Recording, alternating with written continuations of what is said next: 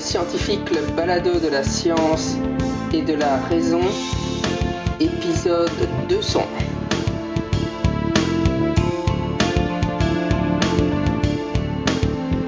Eh bien oui, aujourd'hui c'est l'anniversaire du balado, enfin c'est pas vraiment l'anniversaire, c'est une date, euh, enfin c'est pas la date, non, c'est le numéro 200 euh, du balado. Et donc je suis avec Nicolas Gauvry pour célébrer la chose. Salut Salut Alors 200 euh, épisodes, qu'est-ce que ça te fait? Oh, qu'est-ce que ça me fait? Ah ben c'est parce qu'on est en base 10 que c'est étonnant, mais sinon non 200 ça n'a rien de particulier. Moi ça fait combien de temps que j'y suis? T'as dit ça fait euh, ça, ça, fait déjà deux ans à peu près. Depuis 2010 quoi, donc on est en 2013. Ah, ça, fait ça fait trois ans ouais. Trois ans ouais, c'est un, petit anniversaire aussi. Euh, bah, je sais pas trop ce que ça me fait. Euh, j'écoute là les les derniers numéros, j'aime bien. On, parler de sexisme là tout de suite parce que ça m'a bien plu les, les, épisodes sur le sexisme. Euh, je sais pas, sinon je sais pas quoi dire. Euh. Moi j'avais juste, oui moi j'ai commencé en, en, 2009 et alors euh, tu m'as rejoint, euh, j'étais en train de chercher et puis j'ai fermé la fenêtre évidemment. Je crois que la première fois que tu es venu c'était aux alentours de l'épisode 50. Ah voilà c'était la la première fois que tu apparu dans le balado c'était l'épisode 54 tu vois donc ça fait ça remonte déjà. Hein. C'était euh, pour moi le scepticisme, c'est. En fait, je t'avais déjà interviewé, mais euh, ton, ton interview, je l'avais posté après. Euh, ouais, donc voilà, c'était aux alentours des épisodes 50. Hein, donc on est on est 150 épisodes plus loin, quoi. Ah, je suis arrivé au début alors. je pensais que j'étais un. c'est bien, c'est bien. bah oui, oui, non, je... t'es déjà dans les archives, en fait, dans... t'es déjà dans le bloc d'archives, donc les gens qui écoutent pas le bloc d'archives, ou qui remontent pas assez loin, ils s'imaginent que t'as toujours été là. Ouais. ouais, ouais. Bah, juste pour, pour raconter un peu euh, aux auditeurs euh, comment c'était venu euh, un peu faire, je sais pas, une sorte de making of, comment on était venu, comment j'en étais venu à faire le balado. J'avais, bah, j'écoutais, j'étais au Japon depuis un ou deux ans. J'avais, j'avais créé mon blog au Japon Ouais, euh, en fait, en fait, non, c'est même plus marrant que ça parce que, en fait, avant d'aller au Japon, je travaillais pour l'Église protestante de Belgique. Hein. C'est un, de mes secrets de que tout le monde peut découvrir s'il si, me regarde mon, mon, mon profil LinkedIn. Donc, donc, je travaillais pour l'Église protestante. Et évidemment, j'avais pas de blog parce que j'avais dit si je crée un blog, enfin, j'avais un devoir de un devoir de réserve sur mon athéisme, quoi. Je pouvais pas dire que j'étais athée, etc. Ce qui est logique, quoi. mes employeurs savaient que j'étais athée, mais je pouvais juste pas le crier sur les toits. et donc quand j'ai quitté euh, mon job à la... enfin quand je suis parti au Japon évidemment j'ai changé de job. Et donc je pouvais j'ai créé mon blog à cause de ça parce que je me suis dit ah ouais je suis je suis plus sous clause de confidentialité je peux enfin dire que je suis athée publiquement. Ça sans risquer de me faire virer et, euh, et voilà j'ai créé mon blog. Et alors euh, j'écoutais tout le temps euh, The Skeptic's Guide to the Universe là le premier un des tout premiers mm. podcasts sceptiques et alors, euh, dès le début, j'avais dit aux gars euh, sur euh, le forum Sceptique OVNI, il faut absolument créer un podcast sceptique. c'est, la meilleure façon de faire connaître le scepticisme, etc. Et puis ils me disaient tous, ouais, bah t'as qu'à le faire. comme, d'habitude, c'est ce que je m'entends toujours dire quand je dis qu'on devrait faire un truc. Et alors j'ai essayé de les convaincre pendant des mois en disant, mais on devrait faire comme dans The Skeptics Guide, ils sont cinq, c'est vachement mieux. Et, si je suis tout seul, c'est pas cool, etc. Et puis ils ont dit, ouais, bon bref, et puis finalement, je l'ai fait tout seul, quoi. et tu, tu, voulais le faire en anglais au départ ou? Non, non, non, non, non, non, non, je voulais le faire en français, mais dans The Skeptics Guys, ils sont, ils sont cinq, il y a, il y a quatre garçons et Rebecca Watson qui était, qui avait rejoint par la suite. Et c'est vrai que ça crée une chouette dynamique d'avoir des gens qui parlent, quoi. Euh, et euh, il y a aussi ce qu'ils font, c'est beaucoup de news. Ils, ils couvrent l'actualité sceptique et puis ils en discutent entre eux. Mais Enfin, c'est ce que tu as, je suppose, remarqué toi-même, c'est que parler tout seul dans, dans un micro, hein, c'est pas évident, et deux, euh, on court vite le risque d'être ennuyeux pour les auditeurs, donc. Euh... Ouais, bah, j'aime bien les deux formats quand même, mais c'est vrai que c'est pas mal. Euh, les, les, dialogues, c'est pas mal, mais, mais en même temps, euh, quand on parle tout seul, on peut peut-être plus développer son, son idée, quoi. C'est peut-être plus organisé, je sais pas. j'aime bien les deux, disons. Moi, j'aime bien que ça alterne. Mm-hmm. Ben moi j'avais résolu le problème finalement en faisant des interviews évidemment, mais euh, bon évidemment faire des interviews ça demande aussi de beaucoup de travail de recherche, identifier des gens que tu peux interviewer, les inviter, les faire venir sur Skype. il faut qu'ils aient un micro qui soit potable. Puis il y a toutes les interviews qui foirent pour des raisons techniques. ouais. Et ça, ouais, ouais. Ce, que, alors, ce qui est bien avec les interviews, c'est que ça, ça permet de, de varier parce qu'évidemment on est, on est spécialisé dans une ou deux questions et puis euh, ça, on, on, tourne vite en rond après. C'est pour ça que j'aimerais bien moi interviewer, euh, si, si, je peux le faire bientôt, ce serait chouette. Là, Elena Pasquinelli, dont j'ai parlé plusieurs fois, qui est vraiment euh, spécialisée dans l'enseignement à l'esprit critique mmh. sur le terrain, ce serait pas mal. Ouais, ouais. Moi aussi j'aime bien les interviews, c'est chouette. et puis bon, euh, c'est vrai qu'on a, on a, on a toutes nos spécialisations, mais on a aussi nos, nos propres idées sur certains sujets. Alors, euh, ouais, bien sûr. C'est chouette d'avoir euh, bon, bah, des, des, sceptiques qui présentent un peu de variété en présentant les choses autrement qu'on le ferait. Euh, parce que le, on, on m'engueule toujours sur la page Facebook parce que dit oh t'as posté un lien d'un tenant X ou Y et mais oui, je vais ça. ouais, ça, ça m'arrive, ça m'arrive régulièrement. mais récemment, c'est vrai qu'il y en avait un qui, qui m'est rentré dedans particulièrement fort parce que j'avais posté un truc d'un islamophobe ou je sais plus quoi. Enfin bref.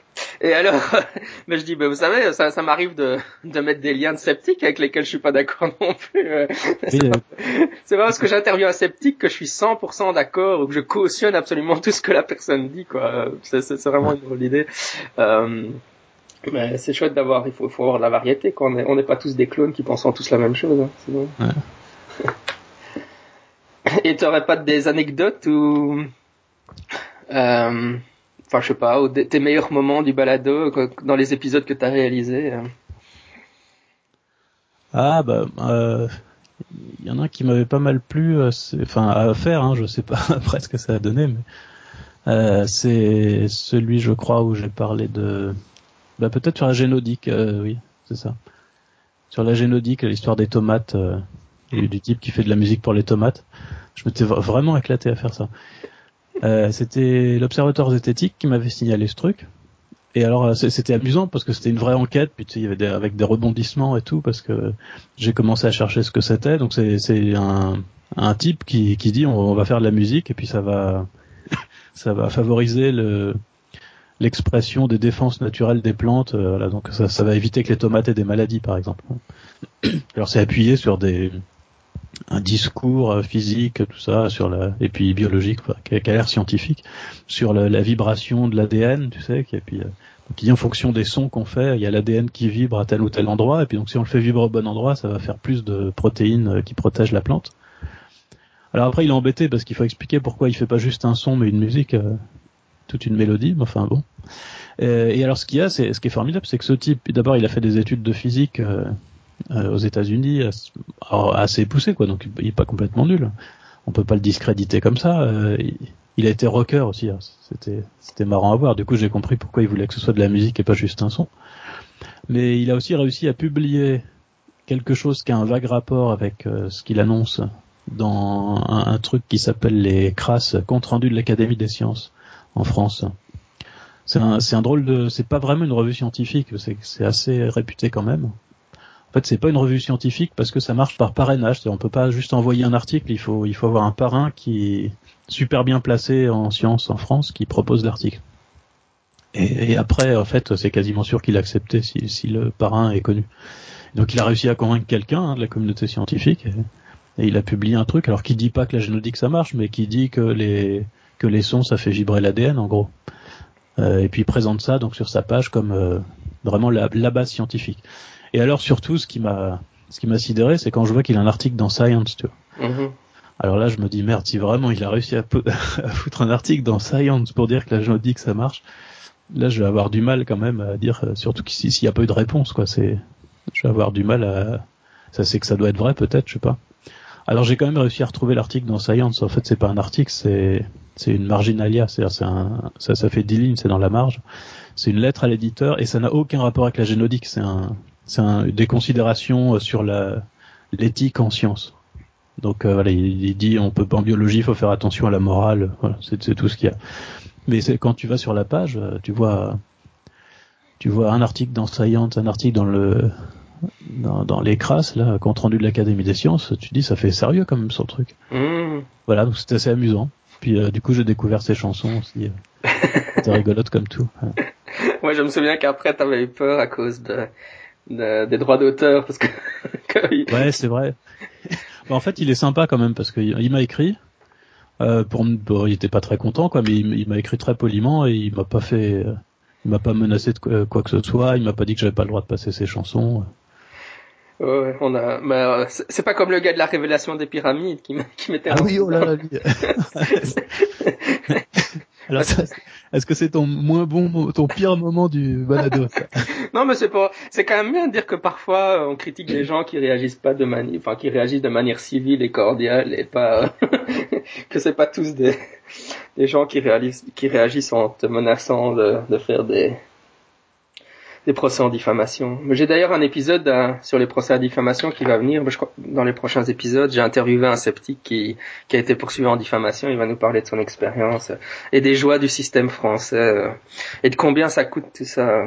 Ah ouais, puis t'auras un procès en diffamation par les par les avocats français. non, non, c'est pas vrai qu'en France il y a plein de procès en diffamation.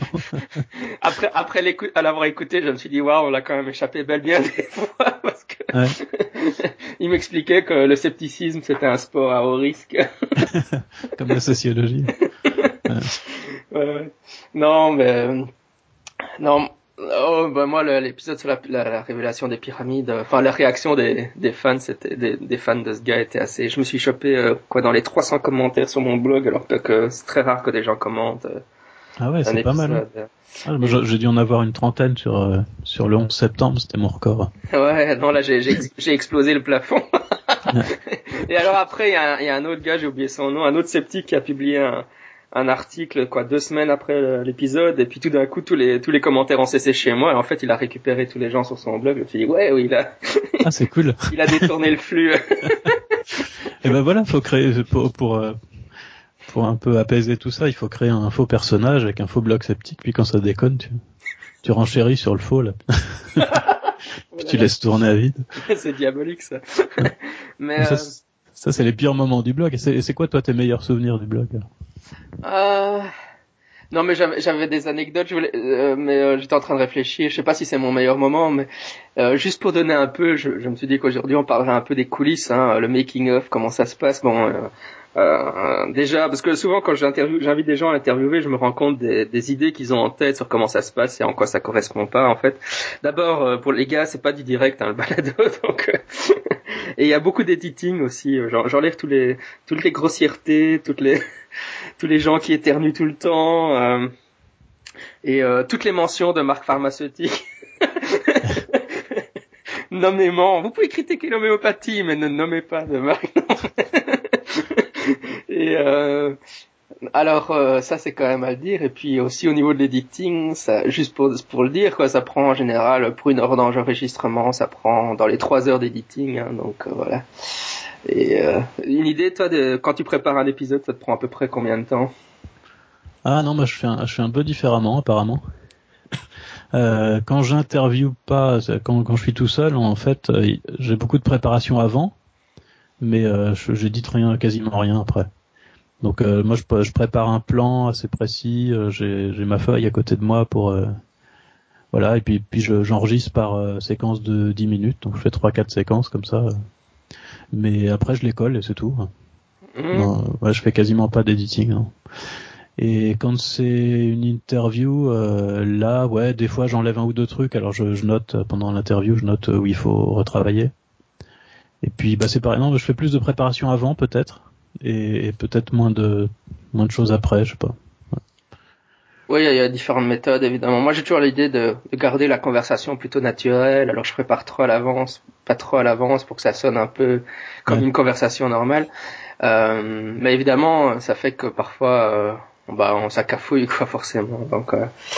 c'est des, approches différentes mais j'en arrive à mon anecdote et en fait en fait ça va nous permettre de, parler des amis de chez Podcast Science mais c'est pas un secret pour ceux qui ont écouté l'épisode une de mes une de mes meilleures expériences. Donc moi pour moi dans ma tête un podcast ça s'édite quoi euh, on édite. Et alors la première fois que je suis allé chez Podcast Science j'étais interviewé par Alan à propos du, scepticisme. Et pendant pendant l'interview euh, il y a, y a mon téléphone qui sonne, le téléphone fille, le vrai téléphone quoi. J'avais coupé mon iPhone, mais je suis dans une maison, il y a encore un téléphone. Et alors euh, j'étais juste à côté, donc je vais le décrocher, je commence à répondre. et puis je reviens après, après avoir répondu au téléphone. Et dans ma tête, je me dis, ben, ben oui, ils vont, éditer tout ça, quoi. et puis, et puis euh, trois heures plus tard, je crois, Alan poste l'épisode et je vois que tout mon coup de téléphone est encore dans. Ah oui, d'accord. ok, là on a des modes de fonctionnement un peu différents. J'aurais dû lui préciser qu'il devait. et je crois qu'il y est toujours, quoi. Et du coup, du coup, la fois d'après, euh, je suis allé, je suis retourné sur le podcast et euh, là j'avais parlé de la guerre des mondes et j'ai dit écoute Alan je, vais faire l'éditing de, ma partie de l'épisode comme ça si jamais il y a un bazar euh, mais bon maintenant de toute façon un podcast science ils sont vraiment ils sont vraiment en, en, vrai live mais à l'époque ils l'étaient pas encore mais j'étais vraiment surpris euh, que mon coup de téléphone soit encore dedans ça, oui c'est vrai que c'est curieux c'était pas trop personnel ça va? Oh, non je pense pas non mais c'est juste que ça faisait pas très sérieux. Attendez, euh, je suis en plein milieu d'une interview. Bon, je vais aller répondre à mon téléphone maintenant. ouais. ouais, Voilà. Bah ouais non, mais sinon c'est chouette de faire le balado. Bah parfois je suis un peu, euh, je suis un peu en burn-out sceptique, euh, surmenage parce que je fais trop de choses, mais bon il faut, je, prends des breaks quoi. c'est surtout, je pense que c'est surtout les, réactions sur la page Facebook qui me qui m'énerve plus parfois euh, justement euh, les, les, les, débats passionnés, enfin les gens qui me rentrent dedans euh, juste pour des raisons X ou Y sur la page Facebook. Mais bon, c'est c'est c'est aussi lié un peu à la problématique des trolls. Enfin, des trolls, j'en ai eu sur mon blog aussi, mais c'est plus ça qui est fatigant que de réaliser le balado. Le balado lui-même, il est plutôt marrant, quoi. ouais, moi, je suis pas trop confronté à ça parce que je veux même pas voir ce qu'il y a sur les épisodes où je parle, en fait. Je suis pas donc. Mais euh, ouais, je me souviens la, la première fois que que j'ai eu des problèmes comme ça, c'est-à-dire des, des, gens qui me qui m'attaquaient nommément quoi. C'était à propos de la c'était à la suite d'un article dans dans la revue de la FIS Science et Pseudosciences. Euh, J'avais fait un article sur Sheldrake. Mm C'était pas sur Sheldrake en fait, c'était c'était un article sur les arnaques statistiques, vraiment mon, mon truc quoi. Euh, mais j'avais pris comme exemple un, une étude de Sheldrake j'avais simplement été chercher, c'est vrai en plus, hein, je m'étais dit je vais aller voir dans Sheldrak, il y a sûrement plein de conneries statistiques. J'ai pris le premier article que j'ai trouvé, au pif, hein, et, puis je l'ai analysé quoi. Et puis il y avait plein de conneries statistiques. Alors, je me souviens c'était sur un, un perroquet télépathe. Donc, tu, vois, tu vois, heureusement que Sheldrake ne parle pas anglais parce que là il te poursuivra en diffamation, hein, tu vois, parce que. ah, c'était très factuel. Hein, et je et je reprenais vraiment ce qui était dans son article. J'ai pas besoin d'imaginer ce qu'il a fait pour euh, pour arriver dans pour trouver son étude quoi. C'est pas il a pas caché des données ou de fraude ou quoi c'est écrit dans l'article ces erreurs donc euh, ouais il voulait démontrer qu'un qu'un perroquet était télépathe euh, parce que sa, sa propriétaire était convaincue qu'il était télépathe parce qu'à chaque fois qu'elle pensait à un truc elle pensait une plume et lui il dit plume voilà ah c'est incroyable, c'est formidable. Donc ils ont dit on va tester ça. Alors c'était marrant de voir le décalage dans l'article entre la précision méthodologique où ils t'expliquent qu'ils sont dans des pièces séparées avec des murs anti-son, machin, qu'ils ont mis du papier aluminium partout pour éviter que, ça puisse passer par des ondes euh, du type radio et tout. Bon. Ok. Et puis après, euh, tu as d'énormes erreurs méthodologiques à côté. Par exemple, on te dit que le pigeon connaît, le, le perroquet, pardon, euh, connaît une vingtaine de mots et que donc eux ils ont été chercher des images sur euh, sur internet qui correspondent à ces mots et puis euh, qui les ont mélangés. Et puis en gros la, la nana donc dans la pièce d'à côté euh, la propriétaire du perroquet regarde les images. Et puis et puis elle se concentre dessus. Et puis on enregistre le premier mot prononcé par le perroquet dans l'autre pièce pour voir si ça correspond. Voilà. Seulement le nombre d'images qui est utilisé euh, c'est pas un multiple de 20, donc ça veut dire qu'elles sont, c'est pas également représenté. Et en plus, Sheldrake précise que pour certains mots que connaît le perroquet, en fait, ils n'ont pas d'image. Donc c'est assez simple d'imaginer que s'ils n'ont pas trouvé d'image pour certains mots et que pour d'autres mots il y en a plus, euh, en fait la répartition ça vient simplement du fait que quand tu tapes un mot très courant euh, du genre fleur ou plume, tu as plein d'images sur internet et puis quand tu tapes un mot plus rare, que donc le perroquet entend aussi très certainement beaucoup moins souvent, et bah t'as pas d'image du tout ou très peu. Et il suffit d'imaginer que le perroquet, euh, c'est pas vraiment surnaturel, quoi, euh, doit dire plus souvent les mots qu'il entend le plus souvent. Voilà, et ça suffit à expliquer ce a observé. Donc euh, voilà, tu vois, t'as as un mot comme fleur qui revient tout le temps. Ils ont plein d'images, donc ça correspond souvent. Et puis t'as un mot comme dithyrambique, ils ont aucune image et le perroquet le dit très rarement parce qu'il l'entend rarement. Et donc j'avais juste euh, donné ça comme exemple, hein, mais c'était pas du tout euh, l'objectif de l'article, c'était c'était sur les stats, c'était pas sur Sheldrake. Et alors j'ai reçu des des trucs de c'est quoi c'est l'IMI c'est ça ouais, Institut métapsychique international ouais. voilà qu'on fait qu'on fait un, un, article entier pour expliquer que j'étais nul que j'y connaissais rien que d'abord je savais même pas ce que c'était que les champs morphiques euh, j'ai répondu mais bon évidemment ça sert à rien de répondre hein. J'ai répondu qu'on on n'a pas besoin de savoir ce que c'est que les champs morphiques pour compter euh, et voir si c'est un multiple de 20 et expliquer une erreur méthodologique ça n'a rien à voir avec la théorie qui est derrière mais donc voilà quand je suis tombé sur cet article fait. C'était la première fois peut-être que je me faisais attaquer comme ça. Euh, au début, je le lisais, j'étais super énervé, j'avais la tension qui montait, tout, bah, la rage et tout. Voilà. Et puis d'un coup, à peu près au milieu de l'article, ça, ça s'est complètement arrêté et en fait, j'ai éclaté de rire. Mais je me suis dit, attends, je suis, en, je suis en train de me faire insulter par des mecs qui me disent que je suis vraiment con de pas croire que les perroquets sont télépathes. mais quand même, je veux dire, on m'a déjà pris pour un con, mais d'habitude c'est plutôt dans l'ordre inverse, tu vois. dit oh il est trop con, il croit pas que les perroquets sont télépathes. Donc là finalement ça m'a fait rigoler. Et puis voilà. Alors, depuis j'essaye d'en rigoler quand euh, quand je me fais attaquer. Avec le, 11 septembre c'était c'était quelque chose. Hein. C'était la deuxième fois où j'étais le plus attaqué. Bon, rien à voir avec toi. Hein. Je suis pas arrivé à 300. Hein. on, peut faire mieux, je suis sûr. On va on va trouver des thèmes euh, plus, plus porteurs. Mais déjà ouais le 11 septembre c'était pas mal. Hein. Non, ce qui ce qu'il faut imaginer c'est nous, euh, on, est personne, mais alors des gars comme Richard Dawkins, par exemple, à quel point ils doivent s'en prendre euh, dans leur ah, boîte à mail et tout ça, c'est, ça doit être inimaginable, quoi. ouais, ouais. Mais non, déjà, ouais, entre entre l'anglais et le français, euh, déjà c'est très net, hein, la différence. Moi, il, bah, il m'arrive, pourtant je suis loin d'être bilingue, mais il m'arrive de réagir sur des trucs en anglais. Et je vois sur tous les blogs sur lesquels je tombe, il y a un nombre incroyable de commentaires par rapport aux blogs français. Ouais, c'est clair. Pas la même population. Mais pourtant, euh, ce que j'observe souvent quand je regarde mes, mes stats, c'est qu'il y a pas mal de, de gens en Afrique du Nord qui écoutent le, le balado ou qui euh, qui lisent les, le blog ou la page, qui sont connectés à la page Facebook, mais ils réagissent pas beaucoup. Alors je me dis toujours, euh, ça vaudrait la peine d'avoir des retours aussi euh, des, des, de sceptiques ou de gens de d'athées ou de gens portés sur la science dans les dans les pays d'Afrique du Nord quoi. S'il y a quelqu'un d'Afrique du Nord qui nous écoute, qui me contacte, je l'interviewerai. non mais ça, ça vaudrait la peine quoi. Oui, j'ai vu ça aussi sur mon blog, ouais, pareil. Euh, il y, a, y, a, des gens du Maroc, d'Algérie, de Tunisie. Ça me fait plaisir de voir ça.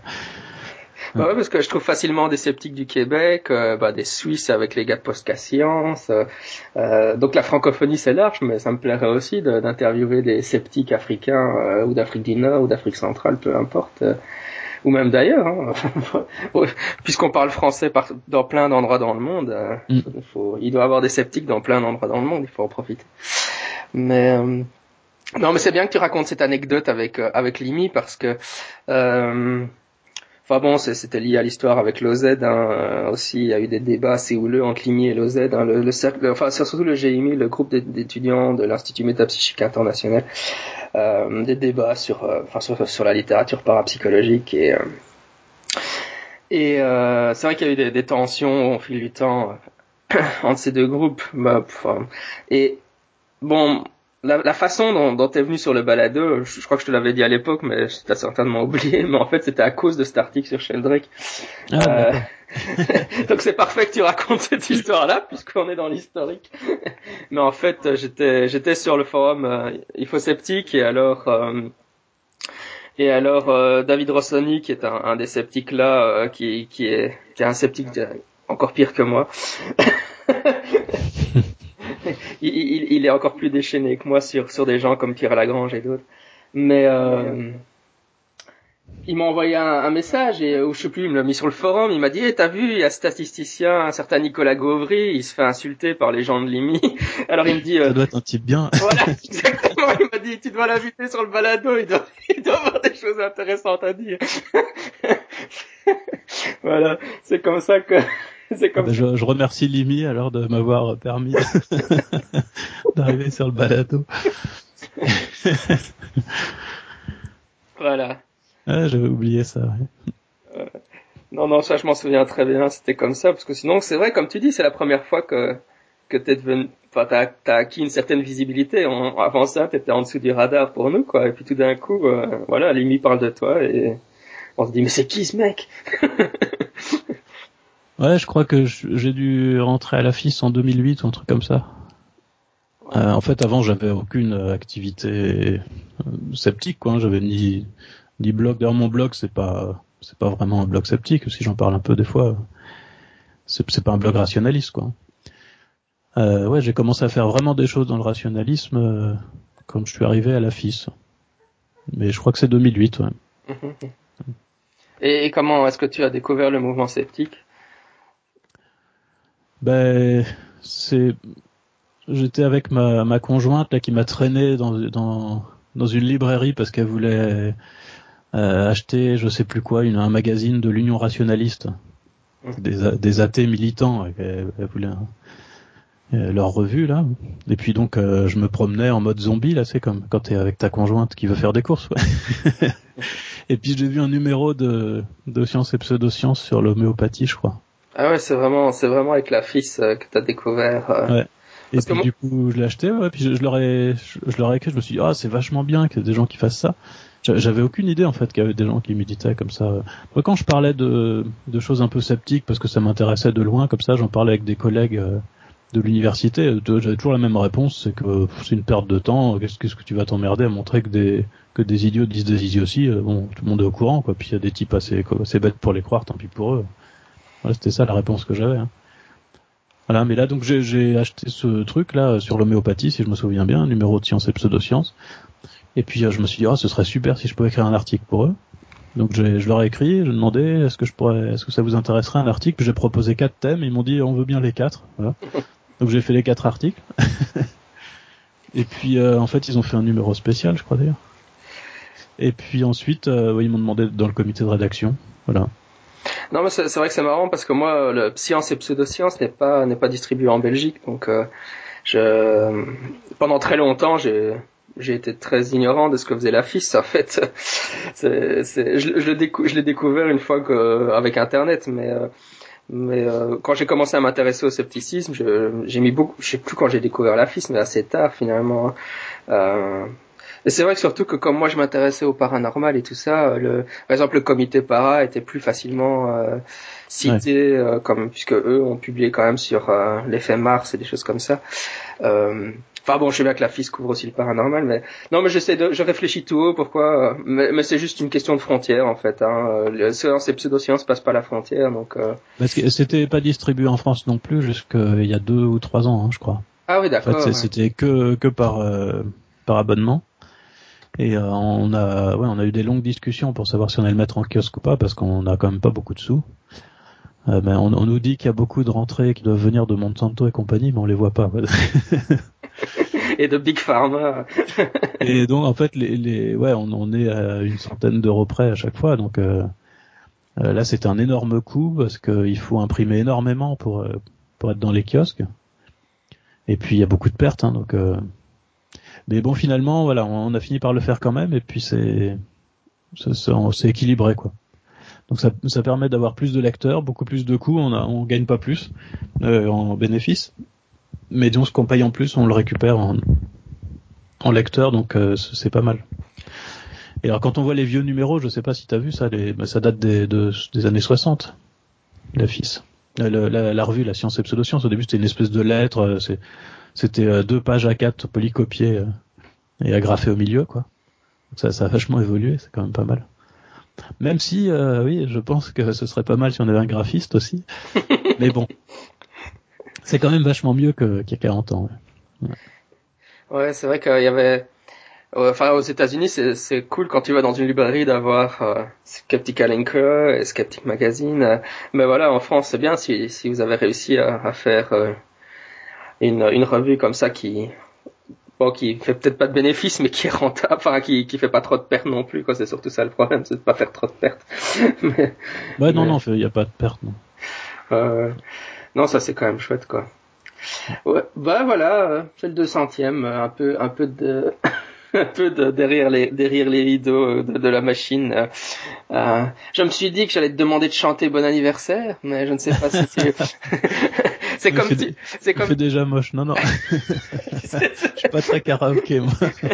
Euh, c'est, je vais chaque année au Festival du film fantastique à Bruxelles euh, et euh, c'est très amusant le Festival du film fantastique. donc on voit des films d'horreur et de thriller, etc. Et à chaque fois un metteur en scène ou un acteur du film. Et donc la tradition, c'est que euh, généralement, les gens n'en ont rien à battre de ce qu'il raconte parce que c'est un gars italien dont on ne connaît pas, euh, qui a fait un film complètement fauché. Enfin, c'est très marrant. Et donc, la, la tradition, c'est que tout le monde hurle dans la salle une chanson, une chanson, jusqu'à quand le gars est forcé de chanter une chanson. Euh.